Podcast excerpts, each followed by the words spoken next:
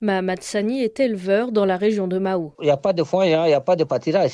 Les animaux sont fins, il y a la famine qui est là. Ils sont maigres, c'est difficile même pour amener à l'extérieur aussi. Bon, à la frontière, on a peur même de la sécurité avec euh, l'autre pays voisins. Les éleveurs rencontrent des difficultés récurrentes. C'est pourquoi le Centre de coopération internationale en recherche agronomique a fait des projections allant d'une situation sans changement à la provocatrice réorientation vers le poulet.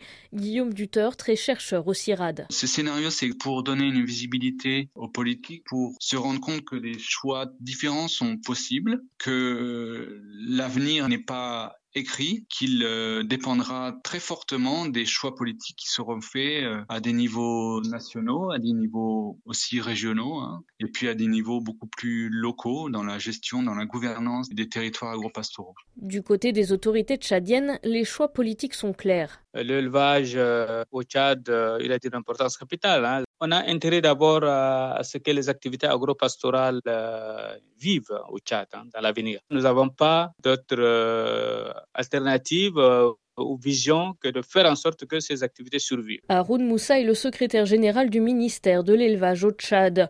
Pour les autorités, l'une des priorités pour améliorer la situation est l'élaboration de textes adaptés au contexte pastoral. Parce qu'il ne faut pas qu'on oublie la loi 04 de 59 régit l'élevage euh, de 2021. Nous, on estime qu'au jour d'aujourd'hui, ces textes ne sont pas en phase avec les réalités. Amatadoum Aboul Fati, secrétaire général des organisations professionnelles des pasteurs et acteurs de la filière bétail au Tchad, soutient l'idée de nouveaux textes. Depuis toujours, les éleveurs, surtout les éleveurs transhumants, sont oubliés par rapport à l'élaboration des textes et politique. Pour sécuriser ces systèmes-là, il faut d'abord commencer par la sécurisation des fonciers pastoraux, des textes fonciers adaptés au contexte pastoral, des textes donc qui sécurisent les mouvements, qui sécurisent les parcours, mais aussi qui donnent le droit aux éleveurs l'accès aux espaces pastoraux. Au Tchad, l'élevage contribue à plus d'un tiers du produit national brut.